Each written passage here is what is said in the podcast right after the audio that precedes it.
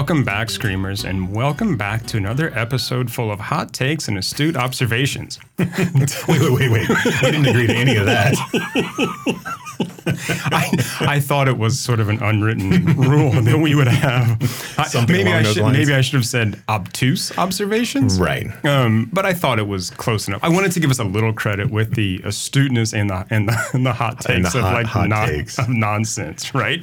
Um, anyway, so today we're going to be diving into the world of Satoshi Kon uh, by talking about the director's four films: Perfect Blue, Millennium Actress, Tokyo Godfathers, and Paprika. Kon died in 2010 of pancreatic cancer, a short but impactful life that has left a lasting legacy. Before we get into that, Jason, what is happening? Just in general. Besides the vending machine, just Right. like, yeah. The vending, the vending machine to, inside was to not, engage in capitalism. is just not giving me water for some reason. um, you know, and, and uh, you know, life has been life. I we so we were talking. Uh, we went. I went to see the Violent Femmes over the past weekend, and the opener. I don't want to. Let me just. I don't look up who it is. Like I don't want to because he wasn't good. Um, he sounded like uh, Tom Waits wannabe. He wasn't terrible, but it was one of the ones that like it's it was a surprising opener. Like normally you either get a regional person who's pretty good, or if this guy's touring with them, I'm just like, man, this guy's it's it's going to be. I mean, I don't know.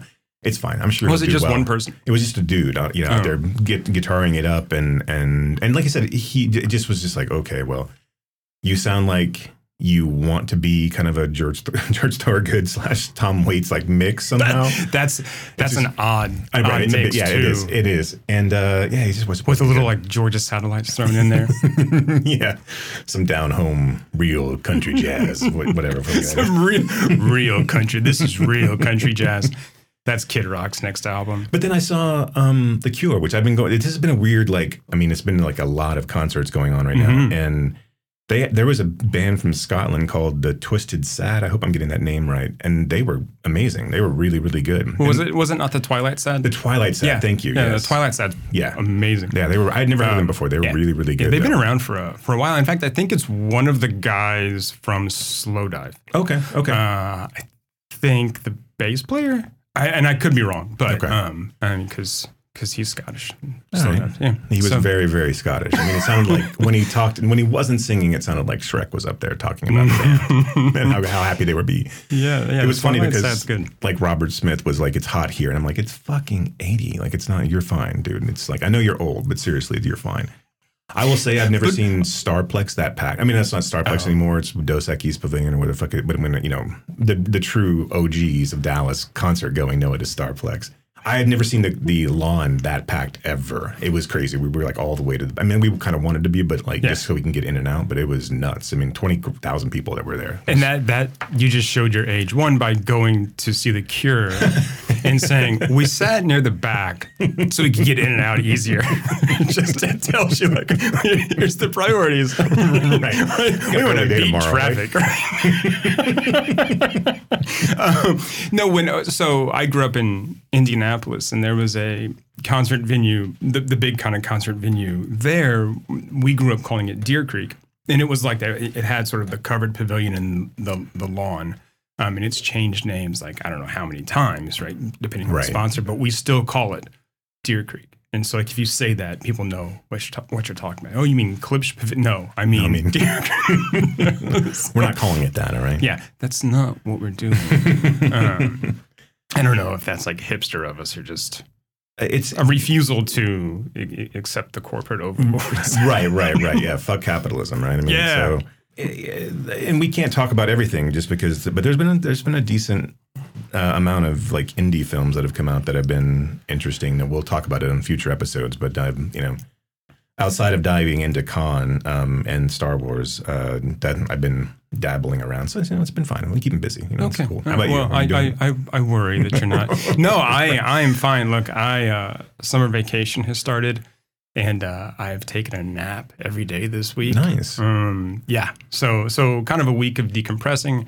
um, reading books, watching movies, and playing with my dog. Uh, as we get further and further into this collapsing capitalistic society that we have, that's just going to crush itself under its own weight. It's going to eat itself. Yeah. Which I got on the way over here a text, you know, a, a news alert that was saying that scientists think that New York is sinking because of all the weight of its skyscrapers, and I'm like, well, okay, that's a thing that's happening now too. Then I right. guess. But is that even surprising?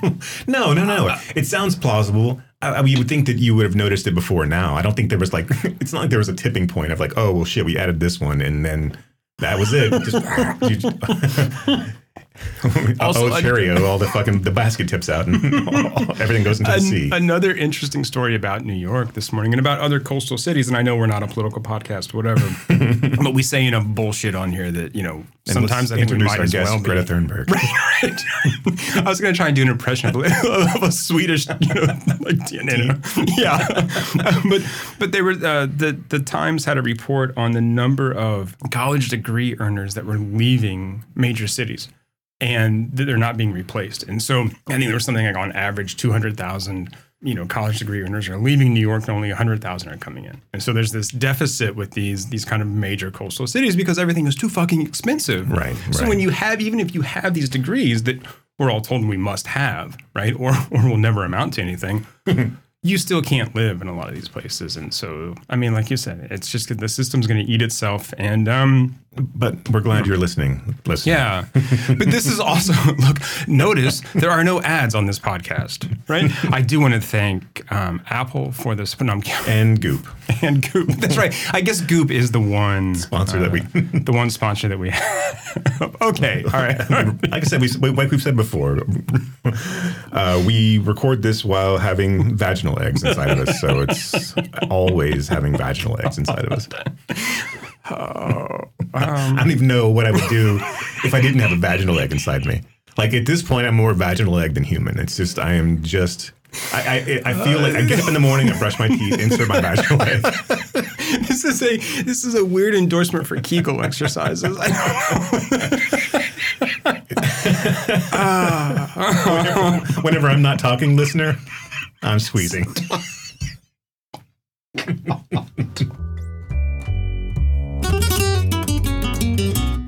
So anime. Uh, so so okay. So I want to. This is yes. I want to. I want to start with this question. Um, well, let me hear. What just, is anime? Just a, just a brief a brief spot on on on Kon. Along with these four films we're going to discuss today, he also did. He was also a manga artist, I mm-hmm. believe, and he also did a 13 episode TV series called Paranoia Agent, which I looked for but wasn't able to find. I don't know if you've seen it or not. I was going to watch it and then I ran out of time. Okay. So yeah, like all of these films share in some way, I think, really similar themes of of of the gaze, so female, male, and also a sort of bisexual gaze. A theme of performance, identity, identification, imagination, reality, um, this idea of perception. And then there's a lot of these like relevant sort of social issues underneath. If that wasn't enough, there are relevant social issues in these films as well. Um, not just in Kon's native Japan, but issues that we see here um, in the US. So homelessness, abandonment, celebrity, misogyny, and trauma, which seems kind of ever present in all the films. Yeah, no, I don't. That, when I was watching these and then reading up about Kon and just kind of reading um, theses and, and and and articles about his work, uh, I, it was just like we're not going to be able to cover everything. Oh, no. In, and and so the reason that we're talking about Kon today, as opposed to D, D O double G, um, David Gordon Green, is that we showed Paprika at the um, Fort Worth Film Club. Uh, so uh, we just recently had a screening. It was a great turnout. We had a great conversation afterwards, and that's what we do. We will cover the the films of the Fort Worth Film Club that they're screening. So uh, that was a lot of fun, and was good to see it. It's a it's a cool movie to see on a big screen. Mm-hmm. But that's the mm-hmm. reason we're diving into his work. Normally, I would say let's do this one film at a time because almost it's it's really they're so dense the themes are so i mean like they said there's so much to talk about that we won't even come close no, to doing it justice in no. the number of hours we have no. today. But but i mean i don't i think that's that's on brand for us. Right and we'll forget things that we should have talked about and yeah and like like tomorrow i'll be like oh i should have said this or why did i say that? But who gives a shit? Why did i spend so much time talking about vaginal eggs when i could talking about right right. So this question as you said so anime that's my question to you. Look i have virtually no relationship with anime and I'm okay with that. it, it's never been a thing that has caught my attention. Although I did, spoiler, really enjoy these four films. But I'm curious what your kind of relationship with anime is, and how do you approach it? I, I'm I am a fan of let me just say this adult animation. I do like Okay. when it's done well. I, I do um but I will say that I am not the biggest I, I don't have the biggest knowledge of anime. I know people who are that are dyed in the wool, they they live and breathe it.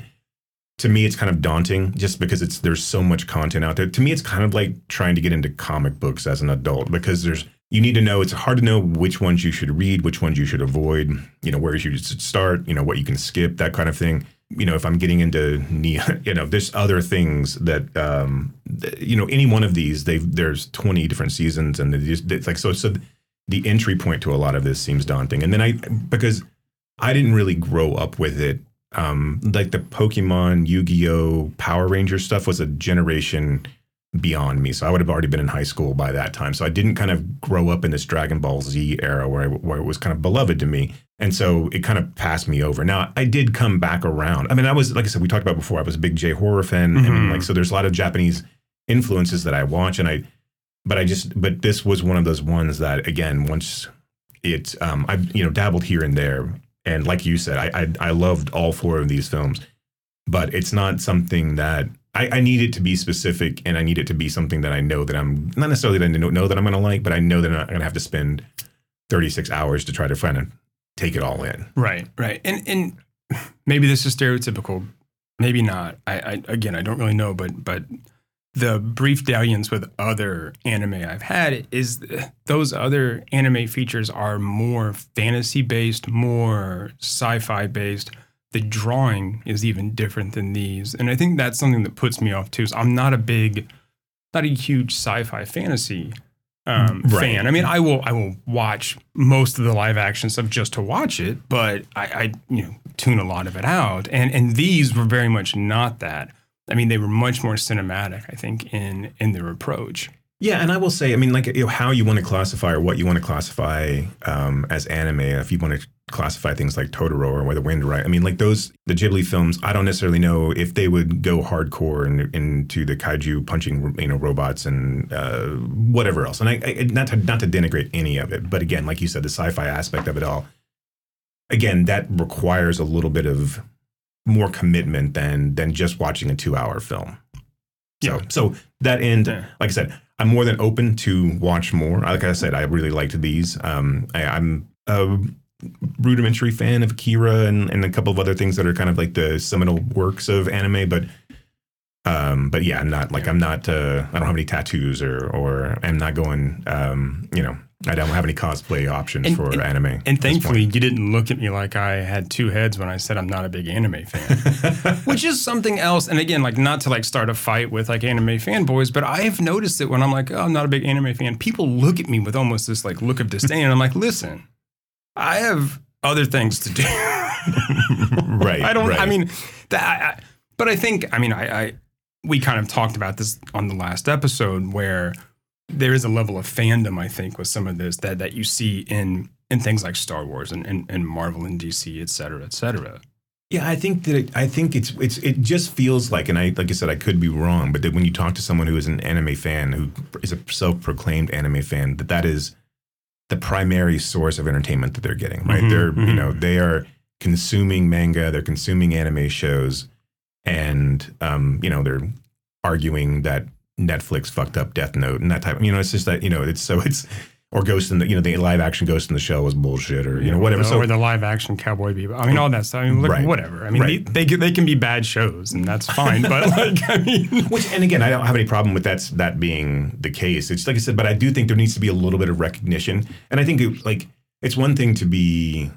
Um, I think Star Wars is one of those things because again, everyone everyone kind of, at least United States wise, knows, knows Star Wars, right? And it's kind of it's it's gone beyond that.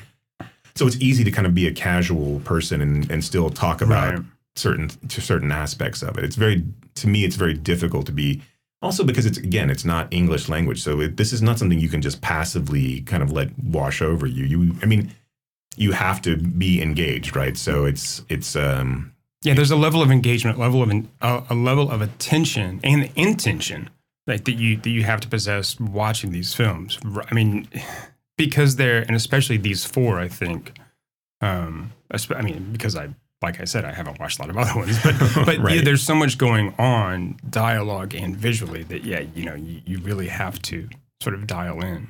my inherent nature to want to please everybody and kind of also seem cool to everyone makes me also like I would kind of given an infinite amount of time and an infinite amount of you know ability to watch, I probably wouldn't watch a lot of anime. It's You're just also a, of- completist. right. Yes, You know, and that's and, the problem and- and too. there's where the two of us differ. Where, where, you know what? I will not watch the Rise of Skywalker. right. Where, where you were like, oh, I have to, I, I have to finish this, and I'm just like, hmm, I don't, I don't think so. but we had, you know, we had a conversation about that uh, you know, earlier about how I, I can put things down and just be like, nope, this is, this is not good or not for me, and then and leave it and, and be okay with that. Yeah, it's very difficult for me. Yeah. It's it's that thing where it's just like I one I kind of hope things always kind of turn and, put, and they pull themselves out even when I know they're not going to. Right. And then two, it's I don't know. I've walked out of I've only walked out of one movie, and that was a Tom Tykwer perfume movie, which actually everyone says was really good, but it, for whatever reason, No, it, it lost wasn't. me. It wasn't. It, lost It me. wasn't. And I and I really want to be a Tykwer fan. Um, what was the one with Clive Owen that he did?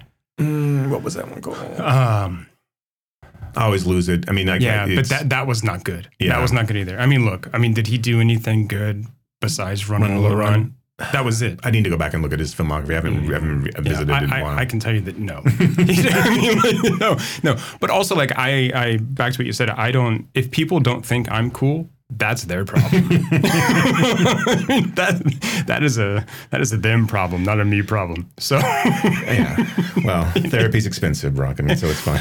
yeah, I, that's why I adopt this attitude because I can't afford it. All right, you want to talk about Perfect Blue? Yeah, let's talk. Okay. Um, before we dive into this, I would like to call attention to the work of scholar Susan Napier, especially her essay, Excuse Me, Who Are You? Um, in the book Cinema Anime Critical Engagement with Japanese Animation. Um, it's really informative, really smart um, look at three of these films. She didn't include Paprika, but she did include the other two, mainly focused on Perfect Blue, but um, but also this. Yeah, I think what happened is one like he took Paranoia Agent comes out between Tokyo Godfathers and Paprika. So there was a lot of ideas that he had that he couldn't formulate into full stories that ended up being Paranoia Agent. So I think there was a lot of work being done and talking about him after after the after Perfect Blue Mm. kind of kind of it, I would I hesitate to say that any of these like shot onto the scene, but he was definitely a voice. I mean, he never made a whole lot of. I mean, his movies never made a ton of money. They were never really all that well distributed over here in the United States. Um, you know, GKIDS would pick them up for distribution Right. and things like that, but it but they never played past an Angelika or you know our art house films. It wasn't you know it wasn't something that you kind of had to be in the know to in the in the U.S. to kind of and like afterwards, ten years later, these movies were starting to get accolades and recognition and, and Kon was as well. And that kind of falls in line with, I guess, what Paprika was 2007, right? So he has started to, started to get, he was a decade in between Perfect Blue Right. and, and, and uh, Paprika, his last film. Um, okay, brief synopsis. Yeah. Okay, Mima was a pop idol worshipped by the masses until fashion dictated otherwise. In order to salvage her career, she's advised to drop music and pursue acting. A soap opera role is offered, but Mima's character is less clean cut than desired. Mima will need to perform in a rape scene. Regardless, she agrees, and, and events take a turn for the worse as the scene induces trauma. Mima begins to feel reality slip around her, uh, that her life is not her own. She discovers or imagines in some way a mirror image of herself that hasn't given up singing. Internet sites appear describing every intimate detail of her life, and a figure stalks her from the shadows. This is so ominous. Her, fr- her friends and associates are threatened and killed. As Mima descends into a dangerous world of paranoid delusion, she fears for her life and must unravel fact from illusion in order to stay alive. I sort of want to jump into something Sure. real fast. I, I want to talk about this rape scene. And I want to talk about this idea of rape in films and in writing. So there's um there's an essay in the current New York Review of Books by the writer Elaine Blair talking about how we lack the language to adequately write about, report on, and describe kind of sexual assault. So in part, when we try to do this, when we try to, to when we try to describe these assaults, we can not by intention, but we can eroticize them. We can make them sound. Anytime we say like the word sex, we kind of have this like inherent erotic way that our culture has of looking at this, right? Um, you know, because everything here, everything to do with sex here is kind of taboo, and anything that's taboo is alluring and enticing. So the same idea I see kind of happening in movies. As soon as we see or show a rape scene, it becomes this kind of eroticized moment. And I'm thinking of like the girl with the dragon tattoo, the original one. Mm-hmm. That scene, it's like the director is so in love with that violence, right? I know I'm supposed to be disturbed, but you're making this almost, it's like you're almost trying to make this sexy, and it's not. I think my larger point is that I never need to see another rape scene depicted in film ever again. Yeah, no, I mean, I, I, like I don't know what they're adding. Yeah, I mean, with you, I, and again, I you know I'm not gonna, I haven't gone through and listed out all the rape scenes that I've ever seen, but like in the '70s, this that was very much it, right? It was a way to gratuitously show nudity. It was a way to Right. also to show violence, of course. But you look at something like Death Wish or like these movies that had it in it. It was a way to rip a shirt open and show a voluptuous woman topless and then you know potentially it, it, and it was it was always just gross right i mean Mhm. it's it but it was it was meant to be a quote unquote sex scene in this film whether wh- whether it was loving or not what i think Kon does so well here is that this is this is a rape scene that she's consenting to because it's not actually a rape scene she's not actually being raped Right. but I Right. think what Kon does so well here is shows how even even a consensual actress who has said I want to do this, and you even if you have men around her who are at some points, certain points, still while they have to be acting violently, they that you know when there's a break, they're still kind of concerned about her, asking her if it's okay. right. How this bleeds over into her real life, into her real imagination, not uh, you know, into her thought process, into her psyche. I thought this was probably the the, the thing that Perfect Blue does the best is show how this kind of like this fetish and this and this this this this gaze um, has affected Mima the her entirety of her career, and how it is really kind of split her personality and where she can't like she can't ever own it. She can't ever own her own sexuality because because she's either a a, a, uh prepubescent doll that is yeah, she's a living doll. right? Or she's this over hypersexualized, you know, entity that is being manipulated by, uh, you know, a perverted director and, well, it's a, a you know, a, a abusive director and a perverted Photographer. photographer who's who's taking advantage of her. Where, she, where all she's trying to do is progress her career. This this movie, I, I mean, it's so so good. But that but that but again, the rape scene, how it bleeds into her real life, and so how it starts to, to affect her. You know, outside of just this is something I agreed to do, but this is obviously still it's still traumatic. It's you you're not able to to extract yourself from that.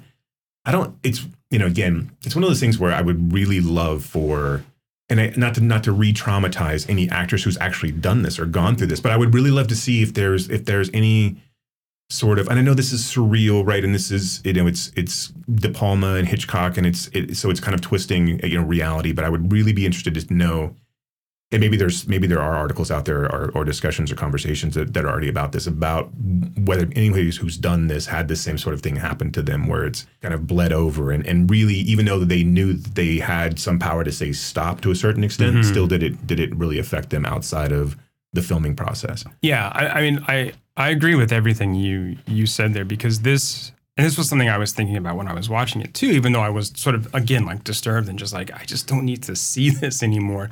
But it is such a kind of meta thing. I mean, all of his films have this kind of meta narrative, that, meta narrative that run through them anyway. But this is it's a filming of a scene that's being filmed. I mean, so it's kind of a construct of a construct of something else in it. And so I think there is some separation there. And it's not like so my my partner watches that Outlander show. I mean, I don't but I feel like there's like a rape in every episode of that of that show. And it's like I understand. well same thing with Game of Thrones right Okay, I mean, yeah, like, and Game of Thrones too. Right. And I understand how it's used as sort of like a power thing in, in, in these in these films and like you know in in different times and times of war. But I'm just like, it, this doesn't need to be here all the time.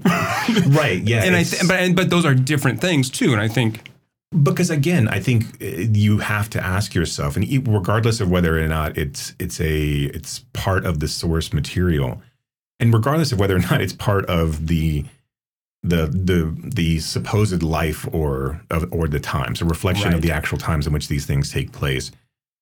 As a filmmaker, as a as a you know you you you almost have to you, you ha- what what do you owe right to take a step back and saying or if I'm doing this week in and week out, or if I'm doing this, am I making these sex scenes for people Who have rape fantasies? right who have rape fantasies, and and and to what extent? Like, and again, I, not that that is is. Do you need to put more of that that out there? I guess is the real question, right? Right.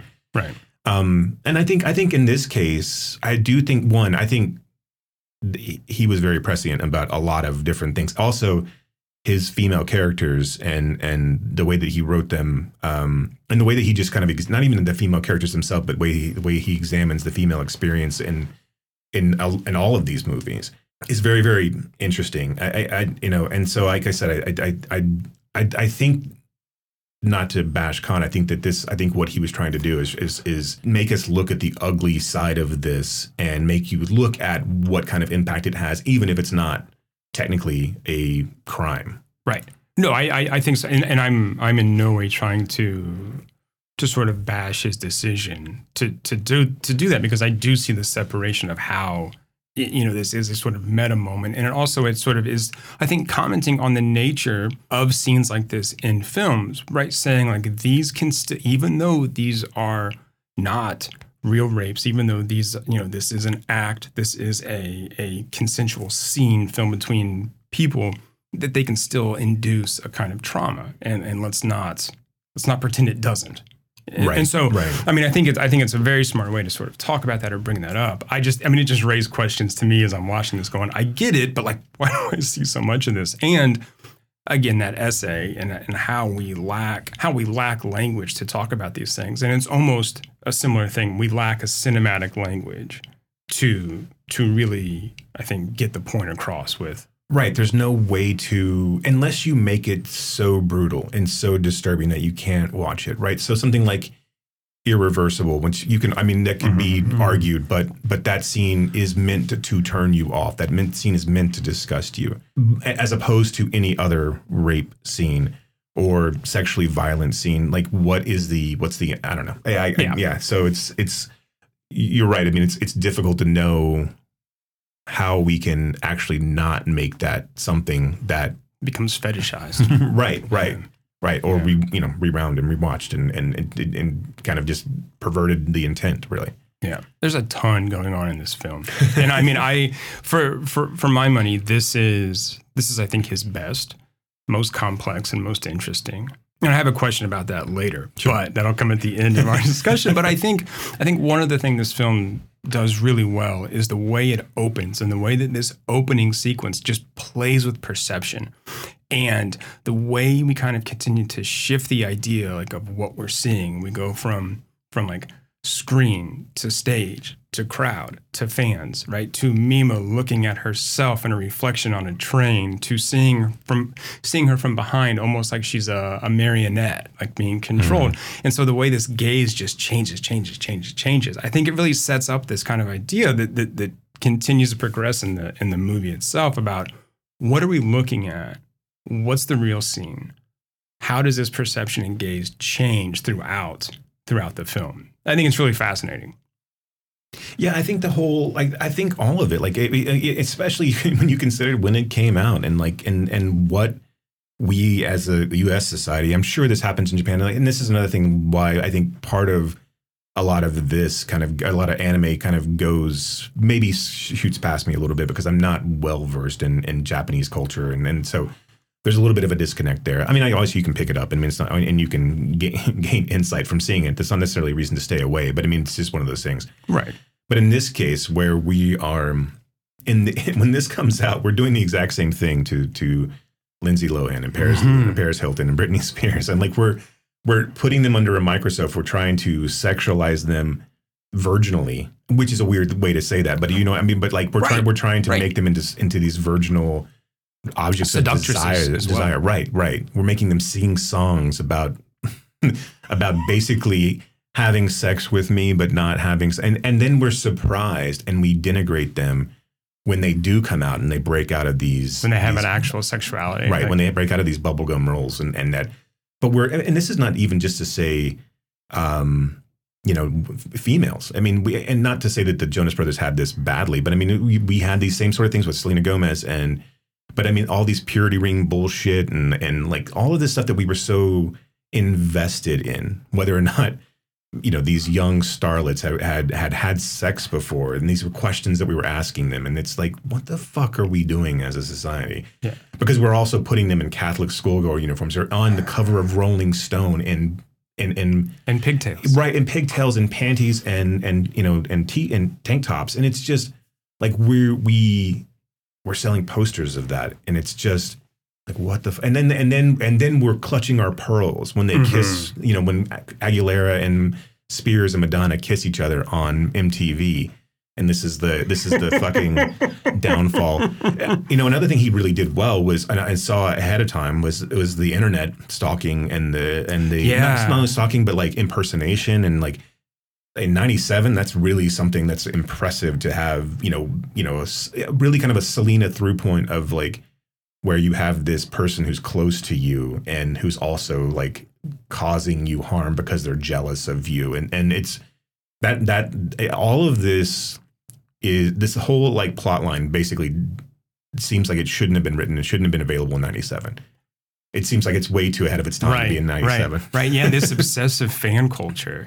And and because you're you're also referring to her her manager in the film, Rumi. And Rumi was a like an earlier version of Mima, right? Who who suffers some kind of psychosis where she just can't let go and she sort of takes on the role, right, of of Mima, but she's the real Mima. And so she's controlling then like this other guy who so I want to take a step back and go back to this opening concert scene. And we get we like really fully establish this kind of male gaze on on these women performing, right? Cham. yeah is- they're like is the Sailor group, Moon right? basically right, Yeah. yeah it's But we get we get all these male fans. At first, they're like looking at them through cameras at eye level, right, taking photos. Then we hear them sort of talking, kind of you know gossiping almost about. And then we have this security guard who is just who becomes like hyper obsessed, and, and so much so that I would argue like wants to be her. Right, right, right, yeah. I mean, he's sort of framed with long hair, more feminine features, even if he is kind of grotesque. And so we get this like really kind of established male gaze, and that's there. But then we get this kind of female perspective from from Rumi, and that becomes something kind of different altogether, and how it subverts, I think, what we expect.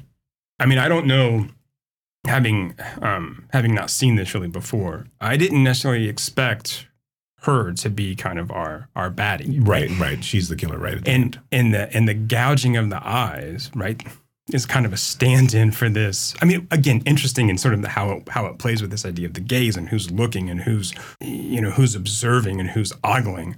But it's also this kind of like stand-in for a castration fantasy, right right? right Which again, like another really kind of I think clever aspect in how he shifts the power of of who's looking of that gaze Mhm. idea. And then I mean, the, you know, the twist on the Hitchcock De Palma thing with with our women, right, are the are the kind of heroes, are, are, are Right. kind of the winners, right? Right. They're not just victims. Yeah, and that's a nice thing to here too is that I don't necessarily always know if that's um, where this would come out on Hitchcock and De Palma. To be quite fair, right?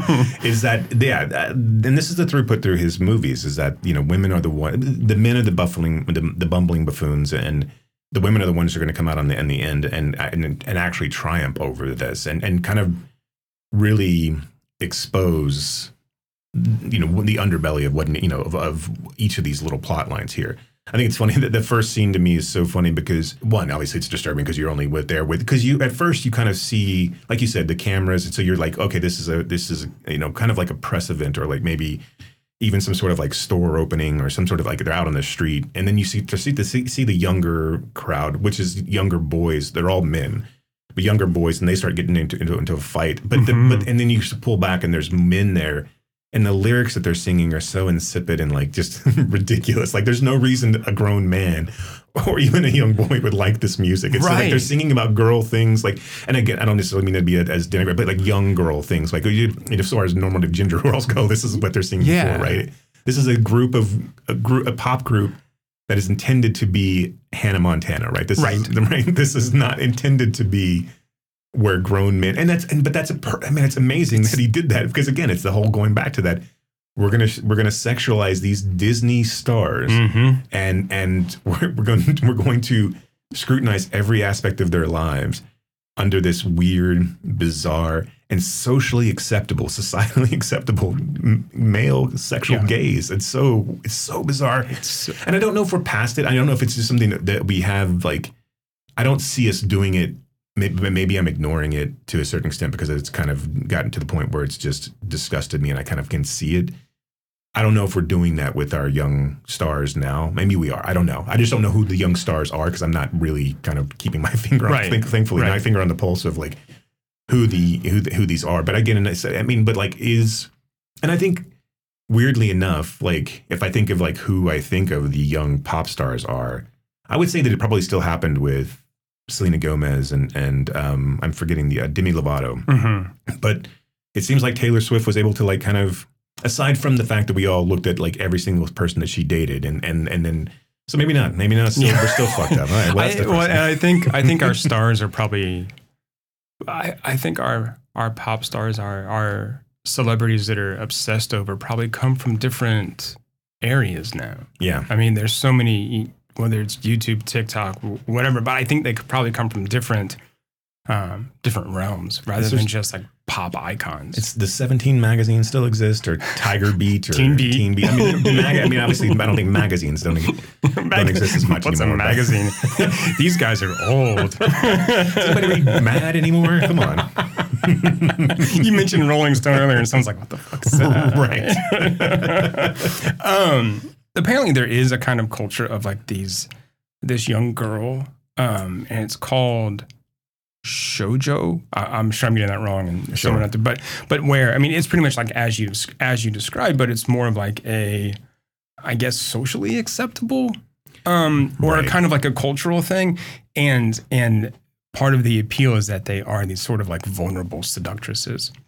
You know, so I mean, again, like to what you described earlier, Right. um, and, uh, even if even if we don't do it with young actresses, we still dress them up as young actresses, right? I mean, we Oh, yeah, still we yeah. still have even if it's legally acceptable, we still then fetishize them in, to the extent of where they're high schoolers or. yeah.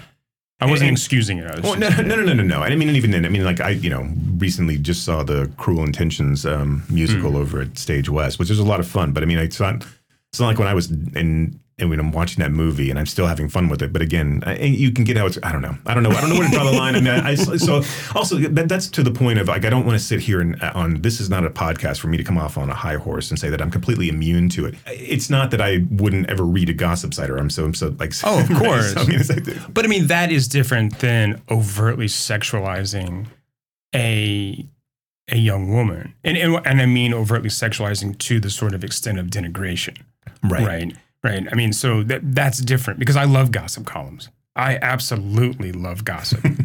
right. you know, True, you know, true, true. No, you, you, make a good, you make a good distinction, though. I, I get that. Right. And, I'm, and then and then going back like a generation before, like Britney and Christina. Like if you, I don't remember that being happening. I don't remember that happening with like Debbie Gibson or Tiffany or the the the, the girls that came out. I'm so glad that you mentioned Tiffany and Debbie Gibson, but I don't know. I always had a thing for Tiffany. I don't know.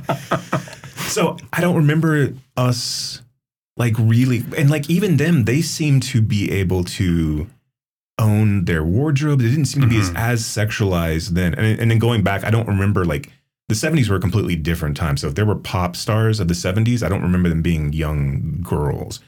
And then, uh, other than being maybe Mickey Mouse Club type things that were going on there, but I don't remember anything kind of coming out like Do you think? Do you think that like maybe? I mean, so speaking of like Debbie Gibson and Tiffany, do you think it could have also been a race thing as well? Because look, I remember. I think I remember hearing more about Janet Jackson and then say someone like Jody Watley in terms of that, or even Paula Abdul, yeah, I still think that comes along. Well, or is that a little bit after? I think that comes a little bit after. Okay. Yeah. Okay. I think, you know, once I don't know, but I, I mean, maybe it's the nipplegate thing that that kind of kicks it into like where we're really like, starting. like hypersonic gear kind Right. of. Yeah. yeah, I don't know. I don't know. Okay, so let me ask you one more question about Sure. this film, um, because I could talk about this like for the rest of our time. Right, right, right. That's what I'm saying. Like, Yeah. at, at some point, it might be interesting to, to revisit these again because I don't think we're going to do them um, justice. No. but but I, and No. I, I want people to, to go out and there's there's a ton of stuff that's going on in these. So here's a, so actually let me let me just this is a blanket question for all the films because I think they're all interesting and, and again they're all multi-layered. Are they more interesting because they are anime? Yes, Okay. I think so too. I think Okay. so because I think I don't think we're able to get away with what we're what he's able to get away with if it's not. And, and if this is Perfect Blue and it's his first film and it's not animated, then it's just a bizarre A sex- psychosexual- right? It's it's a De Palma or Hitchcock, right? Yeah. And I think it's written off as such because he's not going to be able to have the budget to do the things that he wants to do visually. He's not going to be able to split up and to kind of like morph reality into you know into her subconscious and in, it, like so all Yeah. of that that happens. I think that this film works better, and I think I guess specifically the rape scene. I think that works better because you can you can still see how it works, but you can still pull yourself back from the horrificness of it all. I will say that being a first film, I did think that um, the limitations on the animation style in this movie that you don't see moving forward hurts it a little bit. Mhm. I think a lot of the kind of the muddiness and like the kind of crudeness of um, the animation style tends to blend characters together, and like so there wasn't a lot of like disparate um, facial features between all the Sure. you know all the members of Cham and like oh, so there's there's things that that I think could have been done on a bigger budget better. Um, and I think he probably would would would have stated that as well as there was things that he probably would have done differently. I mean, it was a first film, but I mean, Yeah. from but from a thematically and a storyline, yeah, I do think I think that all of these, except for maybe Tokyo Godfathers, um, but I, even then, I think you're you're willing to accept the the um, Laurel and Hardiness of Tokyo Godfathers Because. because it's it, because it's animated. And and and those characters can be you know for lack of a better term more animated and still more believable um where they don't they don't they don't they don't come off as cartoonish because they are actually cartoons right? This is true. Okay. all right so heading Um, into millennium actress Millennium actress. And Chiyoko Fujiwara was a star actress who suddenly quit at the height of her career. Genya Tachibana is a director who is seeking her out in order to produce a documentary on her life. This film serves as a play within a play. Um, Chiyoko's life spans a tumultuous period surrounding World War II, while her characters in movies span a time period from the Sengoku, Sengoku period, which was like upheaval and civil wars during the 15th and 16th centuries, to a futuristic space age. The personal story of Chiyoko gradually becomes a muddle of reality, dreams, and movies.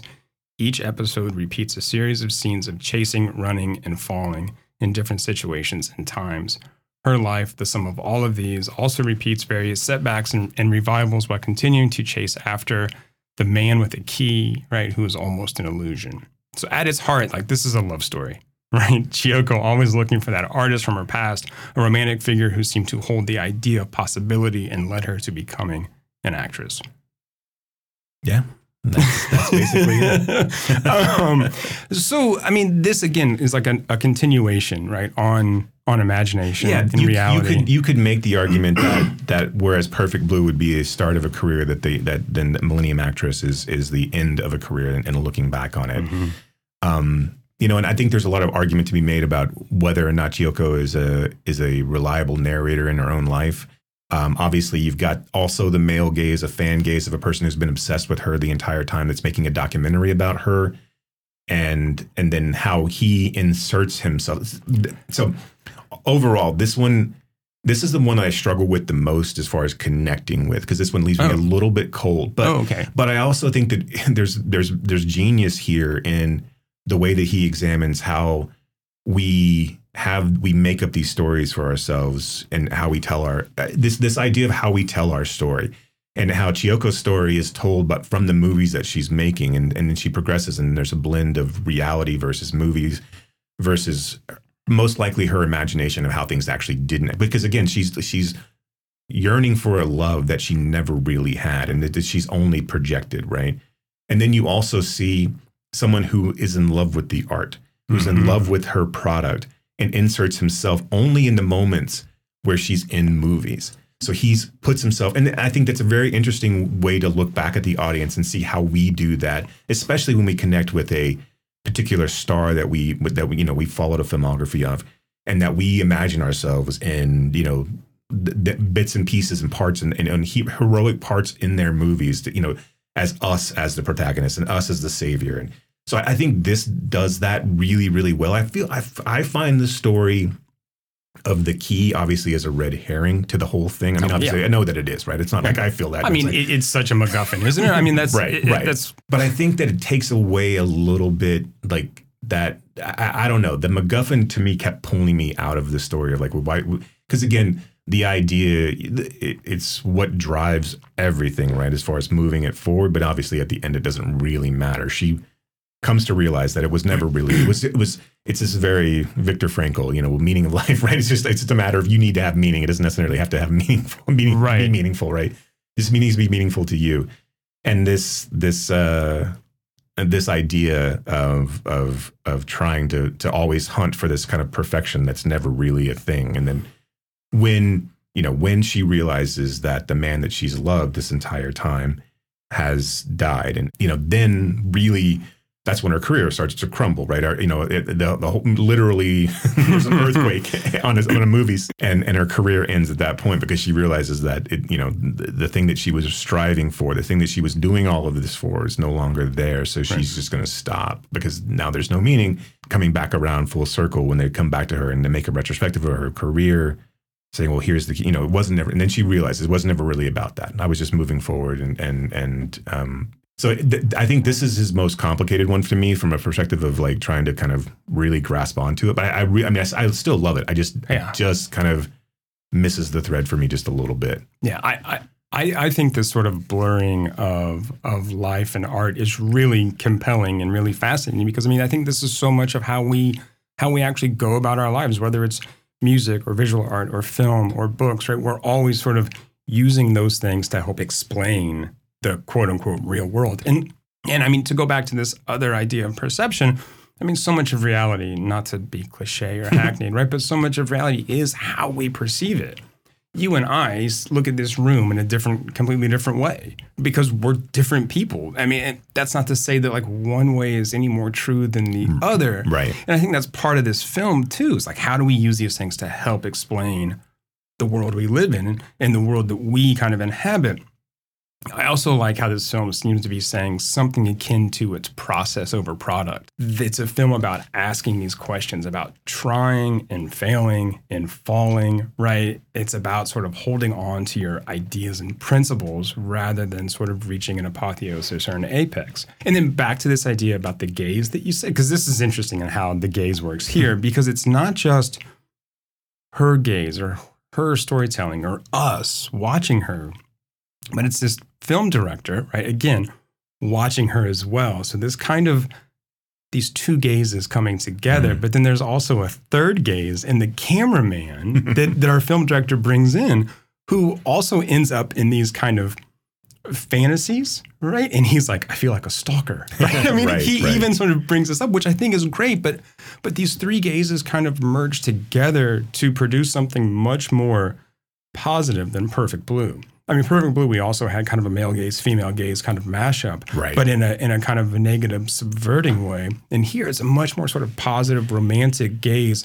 not just on the people in the in the film, but on history as well Right. in yeah. the past. this yeah this is much more of an uplifting kind of love letter to not only japanese cinema but japanese history and and and i i, do think the cameraman serves as a nice surrogate for the audience and like Yeah. because again this one is I think this one you gain the most out of. Well, it's hard to say because Paprika is so, so dense, but like Yeah. this Yeah. one I think takes a little bit more intensity to watch because you are there's what he does with the animation styles and move and blending it so perfectly from real life to to the movie set to all of this like your every scene like and, and it you know again almost like really literally every scene like you it's a misdirect she turns around and then turns back around and there's swords in her face or she's in a different costume and, and it just does that so like if you watch this, this is not a movie you can watch casually and really pick up on anything. So I think the the cameraman serves as a surrogate for us because he's just he's always like, what the fuck is going on? like I, I, I don't even know what's happening here. There's also um, Chiyoko is I think pretty much accepted as a as a composite character Mhm. of um, Setsuko Hara and Hideko Takamine, um, two kind of big stars around the same time of, of, of that she would have been acting. And so I think if if if you're familiar with not you, but anyway, Right, right, saying, if you're familiar with you know Kurosawa or Ozu or the or the kaiju movies, you had- you would have seen one of these two actresses. And, and so and then you see the references in the film as well. And you see sort of Throne of Blood. You see Right, right. her posing with a Godzilla type monster, and you see um, sort of the pre-war like, stuff. Yeah, I mean, yeah, so it's yeah. all of that. Uh, yeah, it's really it's that those aspects of it. And like I said, if you're a fan of Japanese cinema, which you probably have already seen this, but if you're a fan of Japanese cinema and haven't seen this, it like I said, it really is just a love letter to all of those types of movies, and and and captures all of them really really well. I don't, I, don't- I, you know, as far as like the the you know, it, much to say about this one. Um, I, I there's not, you know, I don't, I don't know. This this one blends so perfectly well with Perfect Mhm. Blue that you could almost make. Aside from the fact that again, Perfect Blue is a at it, at its core uh, a stalker mystery, a psychosexual kind of thriller type thing. Um, and this is so different than that, but it, it is interesting. Like I say, it's almost like a palate cleanse. Um, it, it- a same type of story, but a palate cleanse, like you said, told from a different perspective, told from a more uplifting perspective. I think there was some like really beautiful. I, I, I, the visuals in this one really were just stunning. The the space scene, like uh, you know, the the opening uh, rocket launch and, Mhm. and rocket launch is just so well done. The um, it's almost like Kubrickian in the way yeah, it opens. Yeah, it really, right? really is. And then, um, you know, some of the scenes where she's running through the snow and then she finds herself in the painting and like, there's just some of that that's just. I mean, obviously, a lot of this is when she's talking to. It's very heartbreaking about how she's like telling. She's really she stopped because she realized not only is he dead, but he wouldn't recognize me. And I mean, she Right, finds the painting that he painted of right. her on the wall, and she's got that. She took that down and, and it has it mounted and it's framed. And she realizes that's who he sees me as, and that's a really interesting point too. They don't really like dig into that too much, but like well, because it happens towards the end, Right, And then right. she she kind of you know dies soon after, Right. But it's like that that sort of like final acceptance, right? Because even at the end, and look, I guess I'll, I'll mention this now. I don't like the endings of any of these films. I find them all to be too cutesy and on the nose. right? So, like in this film, she she's kind of you know the, the film ends with her sort of back in a, a movie scene going like you know Right. launching off into space in this rocket. And I mean, the last thing she says is, "It was about the journey anyway." And I'm just like, right, oh, oh, right. like we got it, right? um, but that idea of like, you know, he wouldn't rec- this is who he sees me as, not not not who I became, is really interesting. But it's also like why she became an actress, right? So that he would sort of recognize her in some way. But as an actress, I mean, she's adopting persona. I mean, it, again, there's these ideas of sort of identity and identification within this film that I think we probably could have dug more into, like you said, but but but are still there and Yeah. they're still being played with. And this one misdirects a little bit too with the. I mean, obviously, I just said that every scene was a misdirect. But what I mean by what I mean is the, with the with the jealousy through line of the older actress who steals the key from her, and then that ends up with her marriage to the director. As she's kind of lost her, she's lost the key, Mhm. she's lost herself, she's lost the, you know, so she's just gloms on or she latches onto the, the, the next male that's available to her. I don't know if those are fully explored, to be quite honest. I think that those seem to be like things we would expect to have happened to a young ingenue, but it doesn't really propel her story aside from just being anecdotal pieces of information for her.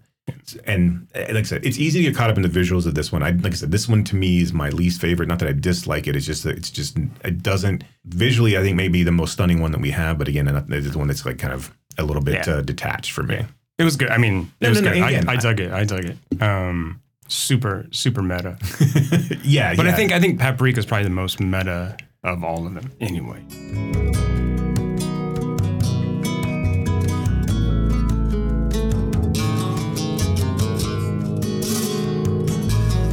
Yeah, let's talk about Tokyo Godfathers real quick then. Um, so, middle aged alcoholic Jin, teenage runaway Miyuki, and former drag queen Hannah are a trio of homeless people surviving as a makeshift family on the streets of Tokyo.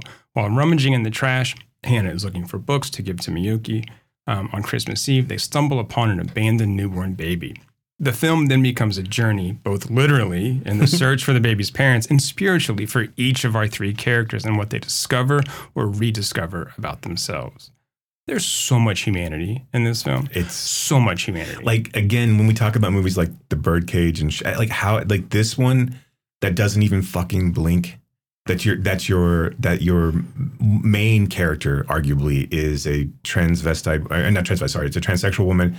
Uh, but I guess transvestite is the right I don't know. because I, don't- mean, look, I look. She she reminds me of Eddie in um, uh, Funeral Parade of Roses. right, sure, right? sure, right. And and Eddie called themselves transvestite, right? I mean, I look, I don't nomenclature, I don't know. Like, I mean, here's our here's our sort of like apology, Right, and Uh, I and mean- and Hannah um, had appeared in drag earlier. I mean, like they, she was a dra- drag performer. Um, She and- worked in a club very she- much like Eddie did, Right. And- and and she and she identifies as a female. I Mhm, mean, and mhm. but she also understands the limitations of where she is as well. I mean, like, but she really but was eating for two.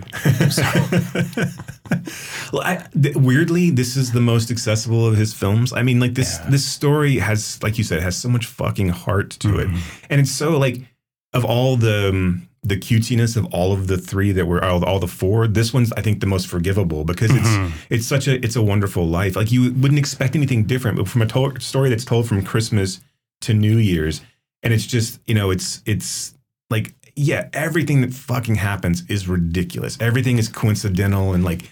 Tokyo's this huge place, but everybody like all over the course of the night, the, these three godfathers all find their find their way back to their real families or Mhm. uncover them or have some sort of therapeutic moment that that allows them to, um, you know, to I don't know to, to you know to kind of like reclaim themselves. Even the parents of of uh, Kyoko, what's who's is it Kyoko? This is the baby's name. Um, yes, yeah, Yeah. right. um, even the parents, which are aren't the parents, but that when we find out that, so they find this baby that's been abandoned. Um, we find out through a, a series of events later on in the movie that the mo- the baby was actually taken from the hospital from a couple that's um, about to split up because the, the husband has gambling problems and the wife thought that she would steal the baby. Her baby died, I think. Yes. Yeah, her baby Yeah. died. And she thought that this baby would bring them back together and they could stay Yeah. together. But she's like postpartum and almost suicidal. And She is suicidal, right? And yeah. so they, they they so the so she steals the baby from the hospital. The husband abandons the baby. Is stumbled upon by these three homeless people, and their Christmas miracle is to get it back to its you know its parents, but also to kind of like fulfill voids in their own lives. Uh, the you know the young girl has who she's a runaway because she stabbed her father. Um, Who, and, and she clearly has other issues there. right. I mean, you know, there's something there that's unexplored, which I think again is like why she ended up homeless in the and the, why she ran away in the first place. And so uh, the man, what's his name? I forget his name. now. Jin? Jin, Jin, Jin. Yeah, yeah. Thank you. He has gambling problems of his own, and so he's he's kind of estranged and, and embarrassed about his own situation. And then Hannah had a out violent outburst because of some sort of like a sexual assault in the club, and and she's no longer able to kind of live the life that that she had been living as a, as a, as a lounge singer. So now they're all three homeless. Um, so now they're trying to find the you know get this baby back Yeah. back to its parents and you know through a confluence of events they all start to figure you you basically learn more about them. We end up on a rooftop once they know that the baby's been stolen and all three of them and and the baby the mother who stole the baby all fall off of the well they don't all fall off the roof but the baby gets caught in hannah's arms. Hannah falls off the roof and a gust of wind blows up the It's like a banner. the banner that she Yeah. fell and he's grabbed onto and it blows her up and then she can very gently go back down to to the ground and it's a wonderful life it's all over Yeah. Like, it's it's fine everything's happy uh, you know and again they've all kind of reconnected in a way and basically learned through um, that these three godfathers who had given up on, given up on themselves realized that the people that were that you know they left behind had never had really given up on them and they're worried about them and so they can potentially go back to the lives that they had before and we're all have redemptive arcs literally Yeah. Well, So- and, and I mean, and this, you know, I mean, the the ideas here, at least that I find so fascinating, are these ideas of family, right? What make up a family? What do we want from our families? What do we owe our families? And I think that there's there's this real theme of like performance in in the film as well, especially from Hannah. Hannah gets to sort of play the role of mother, the role that she wants to play more than anything. And Jin gets to play this role of good father, right? To the to the teenage runaway as Right. well. You know, these roles that that he failed at before, and he knows that. Hannah performing this role that she she wants but can't naturally have, I guess, is the Right. right. She can't give birth to her own to her own kids, and so she's sort of taking on this role as well. And she, to me, is sort of like the driving the driving force of making everyone realize what they've done, what they've lost, and sort of confront them, and, and and sort of forces everyone to confront themselves, and including her herself. Th- This the, and and the story that we've laid out. There's so much more going on. there is like there's, there's, a, ton mafia through line that goes on, and then there's a um, you know a, a scene with a with a Spanish man that that um, is is is shooting someone in the mafia uh, because he's been swindled. Oh, what I love about that, and I think what's so like really really well done in this movie is that. When we get to the Spanish house and there's no subtitles for the Spanish, So Right, that, that- I think right. was- I thought that was so so, good. well done. Like that, that's just such a genius level move where you're like, oh yeah, our characters wouldn't understand this. You're not gonna understand it either unless mhm. you speak Spanish, right? But I, and I love how Kon also brings in these these other social, like real social issues. So not just Hana, but this idea of homelessness and like who do we abandon, right? Who do we sort of, th- literally, who Right, do we throw right. out? Who do we throw away, right? And and why do we do that? Yeah, and and their kind of struggle with it as well, right? I mean, like mm-hmm. their their struggle with not only the, the personal demons, but then just the matter of like them, you know, realizing who that they are and then they're outcasts and and th- there's a conversation they have about how they're um you know rating uh, the offerings at Christmas time in a in a in a uh, in a cemetery. And this, all these kind of like you know, uh, them put him on themselves, and even when they get to when they um, save the mafia man from the car that's running over him, and they get invited to his what you know to his daughter's wedding, um, and they don't really know how to behave there either, right? And and it's um, it, there, and there's like I said, this this movie is like all of his movies are jam packed full of that nothing ever stops really, but this one is like everything is just so crazy. Um, and it and it's not all just comedy either. There's I mean there's a scene where some young men beat up Jin Oh, and yeah. another homeless man and like brutally beat, and that's not bloody to the extent where you would think. I mean, it's not like it's not gross bloody, but I mean, it's a brutal beating that they yeah. take. It's not. It's not fun, and, and it's and it's really like they nonchalant for them. They take a phone call, and it's you know, and then they're not talking about. How, they basically said they're cleaning up the streets, and, and Right. It's Right. yeah. So, But but is- again, that's like I mean, Kon turning this this this like gaze, this lens back on society itself, and saying like this is how callous some of us are towards people like this. The thing that you didn't say about the the older homeless man was that he was already dead when they beat him up. right. Jin had rescued him off the street and taken him back to wherever they're staying, and sort of made him comfortable, you know, as he was as he was dying. And they still just beat this corpse to shit. Again, reinforcing this idea of mm, look how shitty we are to to these people. They're still people. this is the first one that feels like an anime film to me where like because you know when Jin comes when Jin's riding riding the bike and he's he's learned that the baby's been stolen and the mother's not the, they give they've given the mother they've given the baby back to the mother who stole it from the hospital and Jin knows that she stole it because he's all pissed off because he saw a news article or a news report basically saying that it was stolen. He's like, we didn't steal it, we found it. And they're like, no, it was stolen from the hospital. And like, oh shit, that's like That's so like he's riding his bike, and it's a really cool scene where he's riding his bike. He passes Han, uh, Hana and and the girl, and he stops and he like falls off the bike, and he's like running all very much like a, a like you what you would think a traditional like Japanese anime. So he's making all the the the exaggerated facial expressions and and and you know arm limb movements and things. This one feels like it's more steeped in traditional anime styles than than Millennium Actress or or uh, Perfect Blue are for sure for me. I, I would say this this movie really. I, if you want to jump into one, it, it's not heavy. This is I think I mean there there are heavy themes here, but this is the funniest one to me. This is the most easily accessible. and it's the This most straightforward. Right, right. Yeah, there's not there's not a lot of blending of there's some, but very very little Yeah, uh, but it's blending of but it's more like traditional flashback, I think as well, right? I mean, I do love the scene where the baby turns to the the mother that stole it and was like, basically, it's going. I mean, I don't forget exactly what the words were, but it was like, it's gonna be, it's gonna be okay. Their eyes open up and yeah,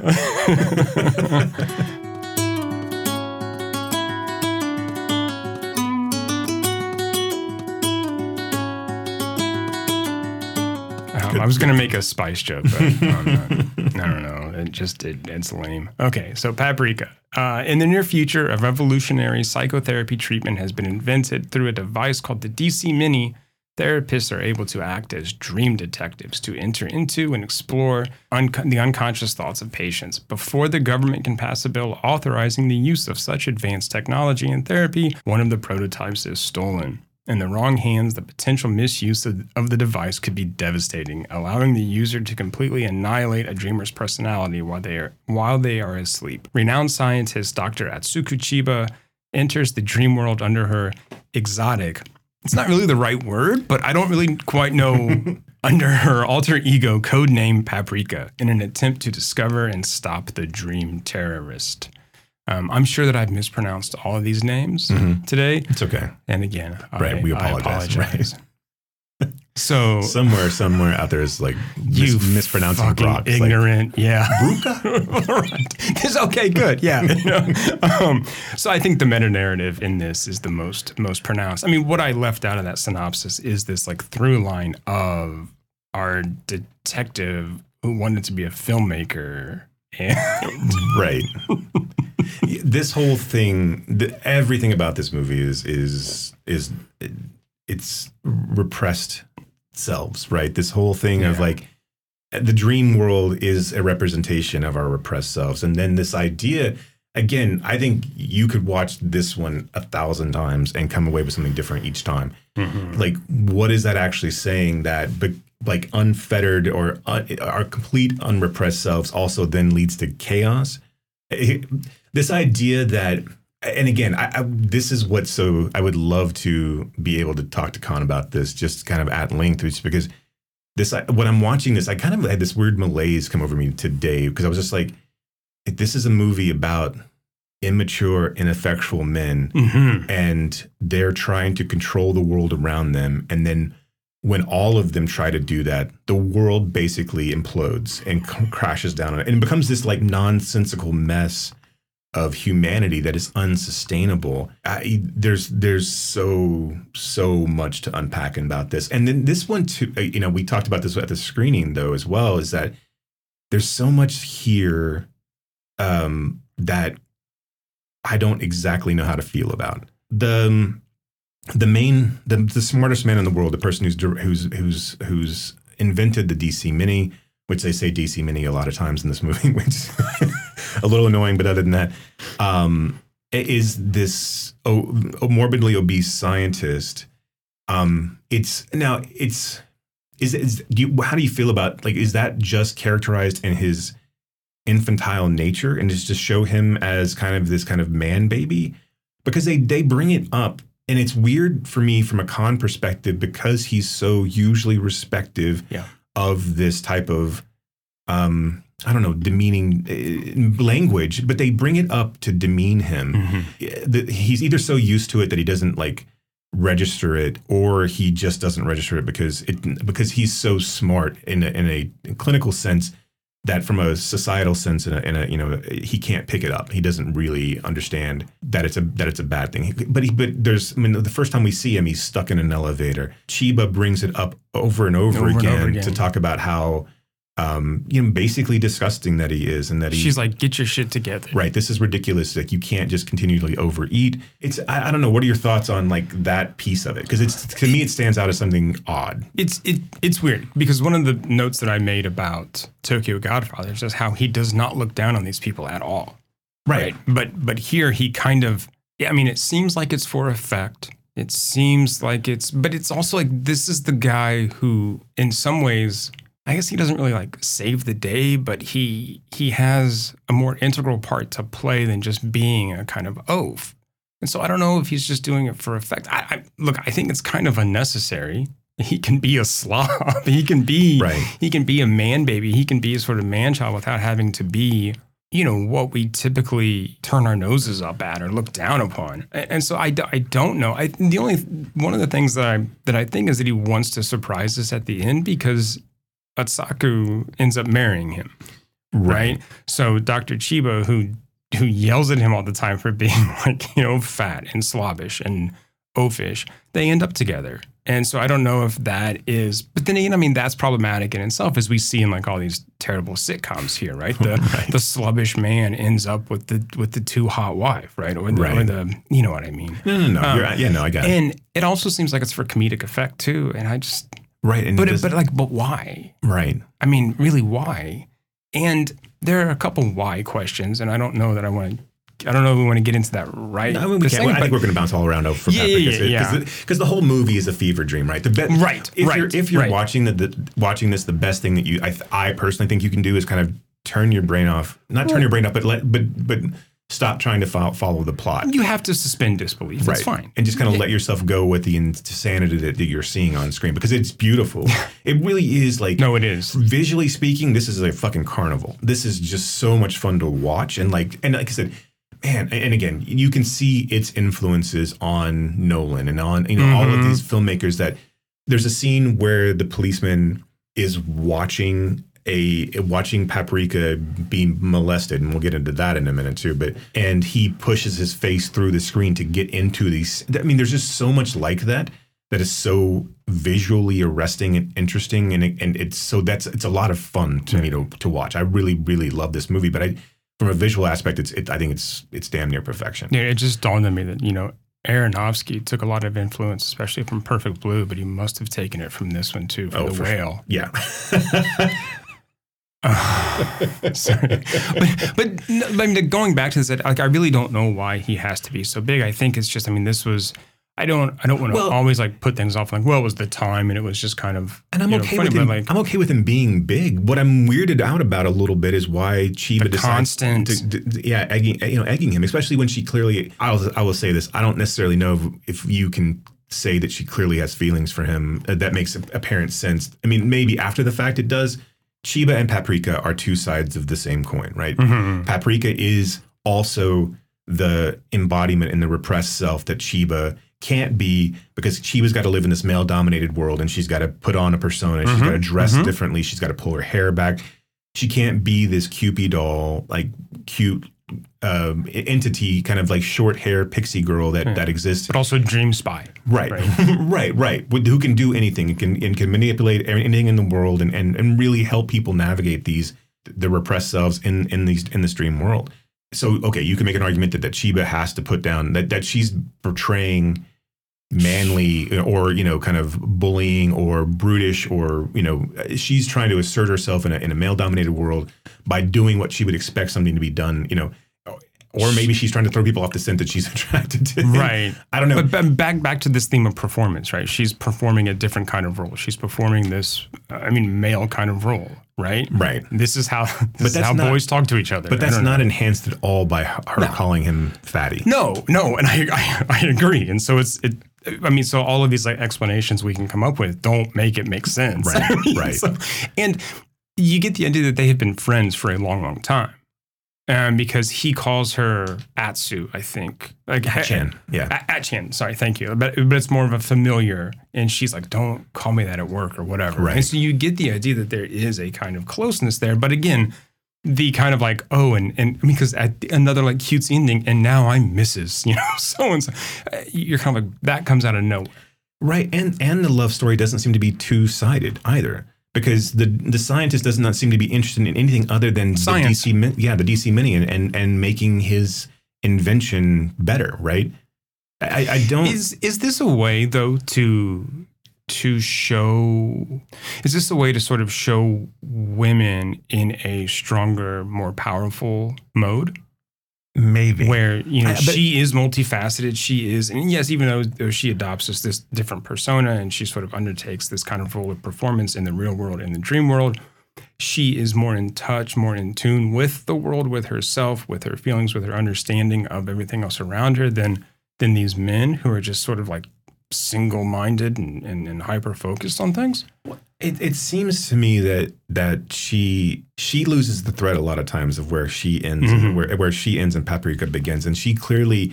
It almost seems like she feels like she's given up too much of herself because like Paprika clearly is the object of desire for all of the other men, right?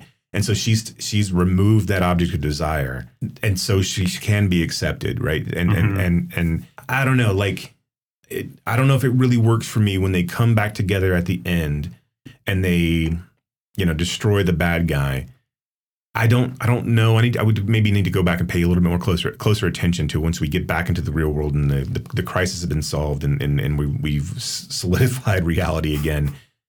Whether or not eh, I know she seems to be a little bit more jovial and a little bit more balanced, but it's such a harsh like because again that's such a crescendo of of you know just a visual feast right of all the things that are going on like to basically and you, and you and you go up and she's you know you're gazing up at her naked body from right.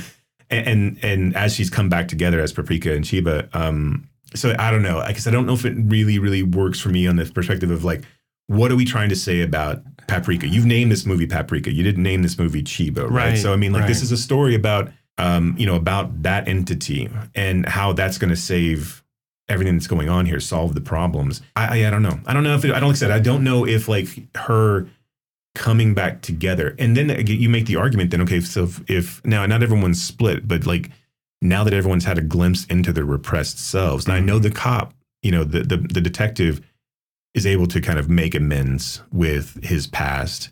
Um, but do we see that in, you know, obviously the bad guys are disappeared, they're gone, right? I mean, and do we see that with the scientist or or anybody else? It's I don't know. There's not enough. There's not enough epilogue here to kind of like really kind of fit your head around what the world is going to be tomorrow in Paprika after Mhm. the, after all of the events. You're honestly kind of lulled to sleep a little bit because everything else that's going on in the dream world is so it's so chaotic that you're just kind of relieved, like, oh shit, well we're good now. We've got the world back to normal.